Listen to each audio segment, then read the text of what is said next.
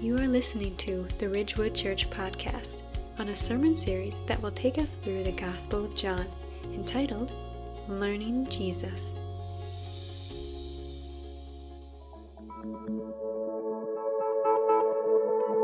It seems that at some point in each of our lives, we need a breakthrough. We feel like we're in chains, we feel like we're in a prison. I know I do. I want to be free from fear, free from the chains of my past and of grief and of heartache. And I wonder sometimes why God isn't answering my prayers or why I can't change. I need a breakthrough. Well, the Bible's very clear that God can give us breakthroughs. And through the power of Christ, the Bible says we can have victory. We can have victory in our marriages, we can have victory in our friendships, over addiction, over temptation, because God is that powerful. Psalm 107 tells us that the people cried out to God in their trouble, and He saved them from the darkness. He led them out of their distress and He broke off their chains. God is so powerful, the psalmist says, that He can break down gates and He can even cut through bars of iron. We can be free. Please join me for a very special series beginning on September 8th.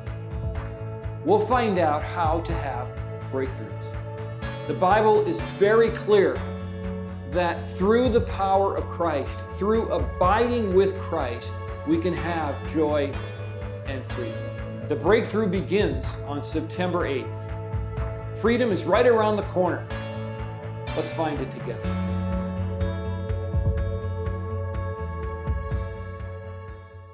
Really looking forward to that starting next week. And it's obvious as I look around and as I talk with people and read articles by particular authors that we really do need breakthroughs in our lives. We live in the richest country on earth. We have more stuff than we could ever imagine. And yet it seems that we're slowly dying inside. It seems that there's more hate than love. And again, last night in Texas, we were shooting at each other. And people don't know how to stop it. They don't know where to turn for answers. They're desperate for change, they're desperate for belonging and for hope. A recent article that appeared in the Federalist Online magazine had this headline We killed God family, and community, and now it's killing us. And the author writes this We have created a society that now offers almost none of the things that make people truly happy family, community, spiritual belonging. These are the foundational and primal building blocks of human happiness, and they are rapidly disappearing. With the destruction of the family, the church, and the community, the reasons people have traditionally had for their very existence are in danger of receding into the past. And the outcome is predictable isolation, depression, anxiety, despondency, drug abuse, and death. People are desperately looking for a place to belong. They're desperately looking for hope. And this morning, what I want you to know when you leave here, beyond a shadow of a doubt, is that you are loved and that you do have a place. I want you to know that you are prayed for. And the most amazing thing about that is you're prayed for by Jesus Himself. And He provides that place that people are so desperately looking for. So this morning, know that you are valuable, that you are cared for, and you're going to see that today because you're about to be confronted with the undeserved amazing, and endless love of Jesus Christ. So please take your Bibles with me, and we're going to turn this morning to John 17. And we're going to begin in verse 1. If you don't have your Bible with you, you can grab that Bible in the seat back in front of you and turn to page 903, or you can go ahead and use the Ridgewood app. And the Ridgewood app has at media and then study guide and today's date, and we'll have all the scripture there for you. So, John 17, 1. Here we are in the course of events. The upper room discourse is over. That's where we've been studying for quite a while. And now Jesus is heading to the cross. But before he walks the road of suffering, he stops to pray this amazing prayer. This prayer shows that Jesus loves you deeply, that he knows you're here, he knows your pain, he understands what you're up against, and that his amazing love is never ending. And the prayer is rich, it's beautiful, and it's known by theologians, John 17, as the Lord's high priestly prayer. And the reason that that term high priestly is so vitally important is that Hebrews 4 tells us that Jesus is our high priest. He is mediating over us, He is watching over us as our priest. And in this prayer, Jesus prays for Himself. He prays for His disciples immediately before Him, and He prays for you. And He is still praying for you. And He will never stop praying for you. And so, this is amazing love. This will be our last Sunday in the book of John until we catch up in the spring to his walk of suffering. And we'll follow him to the cross and to his resurrection and to his ascension. But what we see now is this prayer that's kind of this bridge between the upper room and Gethsemane. And it's amazing to look at. And so here's what we want to emphasize first Jesus prayed for himself and for his glory. And I want to show you this because I want to establish the authority of Jesus to pray this prayer and expect answers. And so he's going to pray now that his glory would shine, so that the Father's glory would shine, and that he is so in tune with the Father that there was never a doubt his prayers would be answered. And that's encouraging for you and me. So, verses 1 through 5. When Jesus had spoken these words, and these words are from chapter 16 In the world you will have tribulation, but I have overcome the world. He spoke these words. He lifted up his eyes to heaven and said, Father, the hour has come. Glorify your Son, and the Son may glorify you. Since you have given him authority over all flesh to give eternal life to all whom you have given him. And this is eternal life, that they know you, the only true God, and Jesus Christ, whom you have sent. There's the exclusivity of Christ in salvation, the narrow road. I glorified you on earth, having accomplished the work that you gave me to do. And now, Father, glorify me in your own presence with the glory that I had with you before the world existed. So, notice first who he is praying to. He's He's praying to his beloved Father, and he uses this title, Father, three times in this prayer. He also uses the term Holy Father in verse 11, Righteous Father in verse 25, because he and his Father shared this amazing relationship of oneness. And so he had no doubt that the Father was hearing him, he had no doubt that the Father would answer. We see in verse 1 that the hour had finally come, even though many times Jesus had said, The hour is not here yet. Now, finally, The redemption of mankind is at hand. And what he's praying here is that the Father would sustain him through his suffering, through his horror, and then restore him to the glory he had before the foundation of the world, which, of course, he has.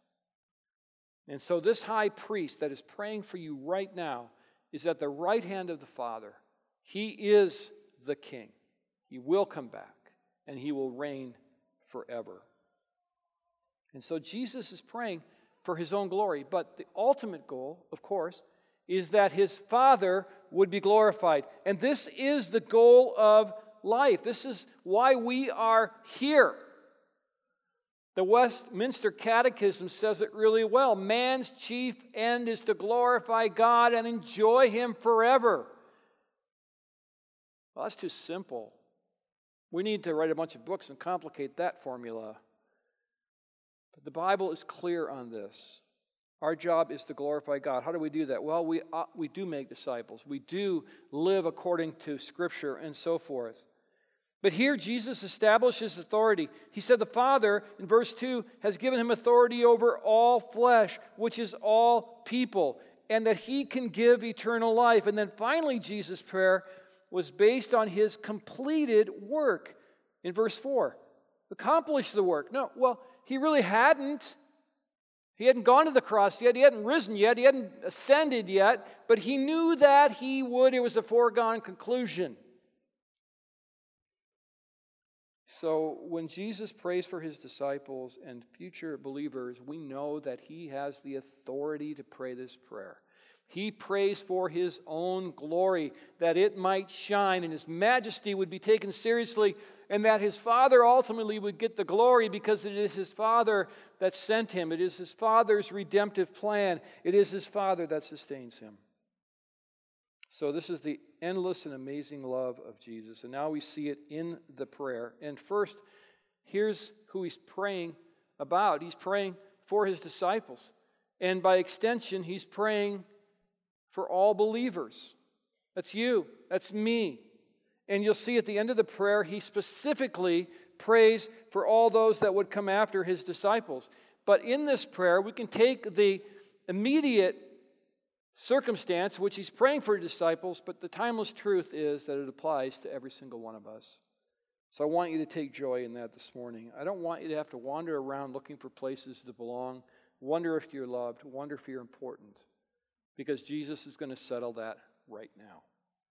So let's first look at verses 6 through 10.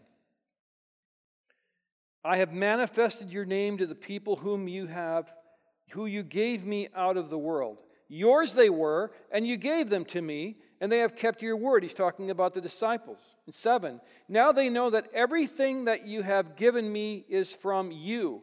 For I have given them the words that you gave me, and they have received them and have come to know in truth that I came from you, and they have believed that you sent me.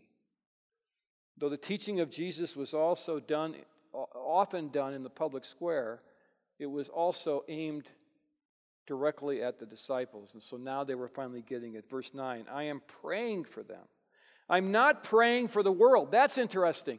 He's praying for those that have been chosen out of the world. That's us, if you're a believer in Jesus. I am not praying for the world, but for those whom you have given me, for they are yours. All mine are yours, and yours are mine, and I am glorified in them. So, this prayer chronicles this deep, abiding love for his disciples. They share, they're almost like a shared enterprise. Father, they're yours. You chose them. They become mine. And because they're mine, they're yours. And so, as we talk about being a child of Christ, we are also, we are also loved by the Father. And of course, we are empowered by the Holy Spirit. And so, the, the love of Jesus is amazing. And the thing that I think is, is stunning about all of this is that his prayer for us is real and it's binding and it's powerful. Look what the book of Hebrews tells us about his prayer. Consequently, he is able to save to the uttermost those who draw near to God through him, since he always lives to make intercession for them. Now, those of you who are like me and you get up in the morning and you wonder if Jesus really cares what you're telling him, you wonder if he even loves you, you wonder if you're good enough for him, then I want you to write this verse down because this says unequivocally that he always lives to make intercession for them slash you. Even in your darkest night, even in the most joyous occasion, Jesus is there and he's praying. Even when you're doing your mundane tasks of life, he's praying. Even when the Vikings don't make the playoffs, he's praying. This is really important because during his earthly ministry, Jesus protected his disciples. And so here's what he's going to pray for first he's going to pray for their preservation. And what I mean by preservation is that they would remain in him. Because he's leaving, but they're staying in the world. They've got a task to do. And to preserve them means to remain in Him, to be consecrated to Him, to be devoted to Him. And that's His prayer for us that we remain in Him, that we don't bankrupt our faith. And we do that through unity. Look at verse 11. And I am no longer in the world, but they are in the world. And I'm coming to you. Holy Father, keep them in your name, which you have given me, that they may be one, even as we are one. He and his Father are one, and he desires that you and I are like that. You know, those of you who are on Twitter, like I am, you know it's basically sewage and Christians are just as bad as non Christians. Not talking about profanity or, or, or pornography, I'm talking about how people talk to each other. Jesus is saying, don't do that. Be unified. And, and, and he was going to go to the cross and he was going to die for their sin. And here's the thing what he knew about them is, is they had this huge gargantuan task ahead of them. These guys were going to build the church. We wouldn't be sitting in a local church right now if it wasn't for the obedience of these guys. But he knew that Satan was going to come at them really hard. And he knew they needed to stick together. He knew they needed to love each other well in order to succeed.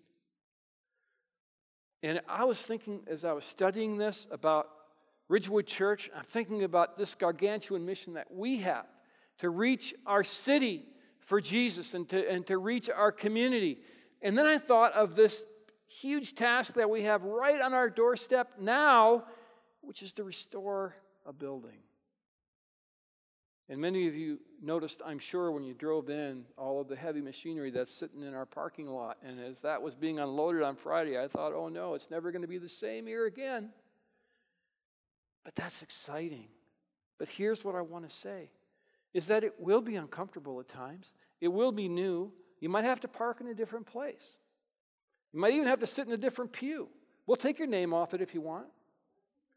But we're going to navigate this together and we need to continue to love each other. We need to stay unified, and we need to see it as a joy and an adventure because that will speak of love. There's going to be construction workers everywhere all of the time. They're going to notice how we treat each other. And so I'm excited, that we need to love each other. And I want to ask you this morning do you love others well? Do you pray for your fellow believers? Or do you just say it on Sunday, hey, praying for you? And then you go to your car and go, like, uh, uh, help them. Oh, good, I prayed for them. Or do you really sit down and pray for them? Do you think the best of someone, or do you immediately vilify them before they have a chance even to speak? Are you more likely to gossip or confront one on one the way the Bible tells us to? Are you willing to look past theological disagreements and still love someone across the table from you? We need to love each other well. Why? Because Satan will attack. Ridgewood is a dangerous place because we desire to be God's church. And if we won't love each other well, we're going to get destroyed. And so Jesus is desperately praying and trying to get across this idea of unity. So the endless and amazing love of Jesus is, is really on display here. He prays first for their preservation. And Secondly, Jesus prayed that his disciples would be protected from that very enemy. This is their very real enemy. I see that the Jesuits this week decided that he wasn't real. And I thought, wow, you haven't really read the Bible then, because he's all over the Bible and he's, he's someone that we have to take seriously. Look at verses 12 through 15.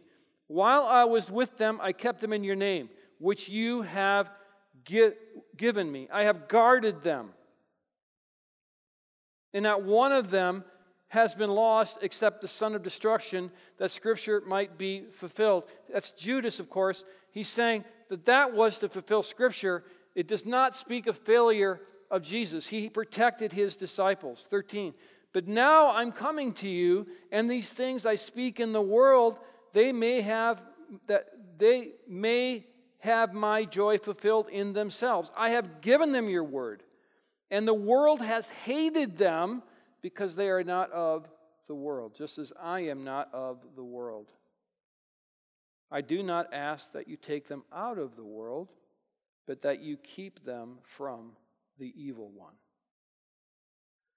He's not asking the Father to remove them from the line of fire. He's asking the Father to keep them in the world and to protect them while they're in the world. And, and those, those disciples were chosen out of the world. They, they had obeyed Jesus, they infuriated the world, but they were in the world. The task for Christians is not to withdraw. It's also not to become stained by the world. It is to be a witness to the world.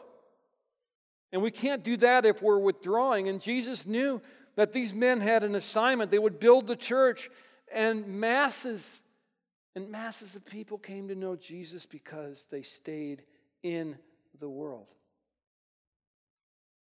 And so we are to follow in their footsteps, whether it costs us or not, whether it costs us comfort or even our very lives. We are to march forward and make Jesus known because we are now the ones who are spreading the good news of Jesus. And because you are called to do this, you are in the crosshairs of Satan. The Jesuits maybe not thinking he's true. The Bible says he's true. But here's the thing he knows his end. He knows he's going to be destroyed, so he's going to try to take you down with him. He's going to try to take the church down with him. And so your only hope is that you rely on the everlasting love of Christ. You need to stay close to Jesus. You need to walk with him. You need to stay unified with your fellow believers. And remember this the battle is God's, it's not your battle. And the Bible's clear on this. Look at Second Chronicles. This is what the Lord says to you Do not be afraid or discouraged because of this vast army, for the battle is not yours, but God's. This whole, this whole spiritual battle, this cosmic battle that we find ourselves in, is from page one to the last page of the Bible. And it's a battle over the throne of Christ. And because you walk with Christ, you are in the middle of this battle. Look what James says about the enemy Submit yourselves to God, resist the devil, and he will flee from you. You have nothing to be afraid of. We're not being chased around by the boogeyman. We're being chased around by a real entity who has tons of power, should not be fooled with, should be taken seriously. But when we're walking with Christ, we don't have to be afraid because God is far more powerful than Satan will ever be. After all, God created angels, and Satan is simply a fallen angel. And so Jesus is praying for protection because he knew that in the angelic realm, there's tons of power there, but that he was more powerful. So he's, he's praying for preservation and protection, and then he prayed for their sanctification. He knew that in order to make a difference, they had to be different. Now, we don't like to be different anymore because people make fun of us and mock us and call us names. And, but this is the only way we're going to make an impact on the world. Look at 16 and 17. They are not of the world, just as I am not of the world. Sanctify them to, in the truth. Your word is truth. As you sent me into the world, so I have sent them into the world. And for their sake I consecrate myself, that they also may be sanctified in truth. That word sanctify simply means to be set apart, to be different and they are sanctified by the word. The word is truth. I'm constantly amazed to people that come and they go like, "Well, I'm really glad you teach out of the Bible." And I go like, "Don't every, doesn't every church? Like, what else would you teach out of?" Because this is where truth lies. And, and the reason that they needed to be sanctified was not to be puffed up or be better. It was because they had a mission to do. And you and I have a mission to do. In order to do it well, we have to be like Christ and walk with Christ. And so we have this beautiful mission, but a beautiful ending. Look at 20 through 25. I do not ask for these only, but also for those who will believe in me through their word. Now, this is directly to you and me. And he's going to go right to unity 21 that they all that they may all be one just as you father are in me and i in you that they also may be in us so that the world may believe that you've sent me. The glory that you've given me i have given them that they may be one even as we are one. I in them and you in me but they may become perfectly one, so the world may know that you sent me and loved them even as you loved me. Do you see that? You need to be one because then the world will know that we are of Jesus. 24 Father, I desire that they also, whom you have given me, be with me where I am to see my glory that you have given me because you loved me before the foundation of the world. O righteous Father, even though the world does not know you, I know you, and these know that you have sent me. I made known to them your name, and I will continue to make it known. And the love which you have loved me may be in them, and I in them. He's all again back to that idea of unity and love. And, and here's, here's what would happen Jesus is going to go to the cross.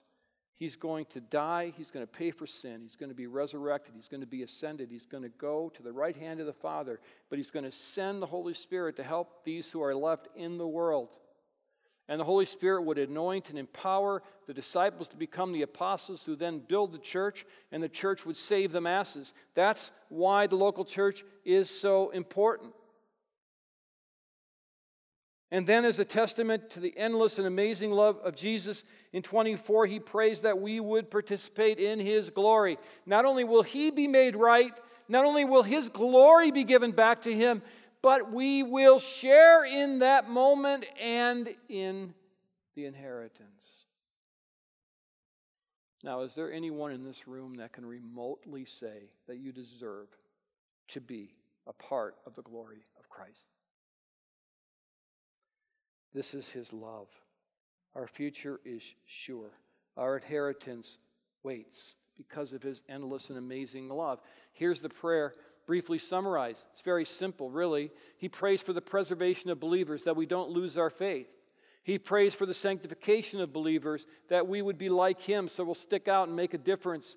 He prays for the protection for believers so that we will not succumb to the enemy's temptation. And then again, He prays for unity. And so, as we go this morning, I just have a couple questions I want to ask you. I have some questions that I want you to ponder in light of this truth. First question Given that unity is so important, are you right with other believers?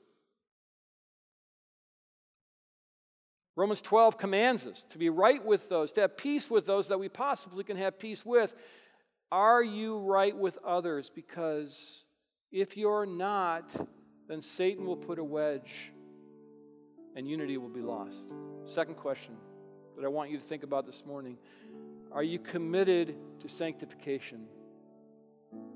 Are you committed to obedience? Are you committed to the Word of God? Is there a sin in your life right now that you know is there that you have not dealt with, and if you don't deal with it, it will destroy you? Deal with your sin so you can be used by God.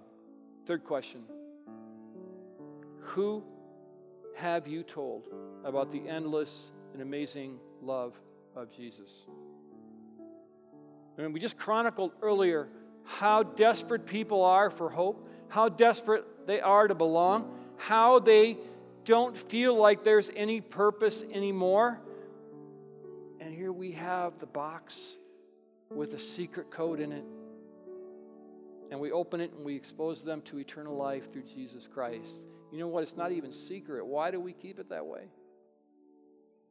You don't have a club membership to come to church. You just need to come to church, and we need to invite people to church, and we need to put our hand out over the fence in our neighborhood, or Tuesday at school, or at work, because people need Jesus. And so this morning, I want you to know that Jesus loves you deeply. You're never alone. I know it feels like you're alone sometimes. It feels like it. But the truth is, is that Jesus is praying for you right now and loves you deeply. So why don't you just take a moment and just close your eyes and pray and thank Jesus for his amazing love over you. And if there is that sin, if you're not right, if you need someone to tell, then ask him that too. And then I'll close in prayer. Thank you for joining us on the Ridgewood Church podcast. For more faith based resources or information about Ridgewood Church, visit us at myrwc.org.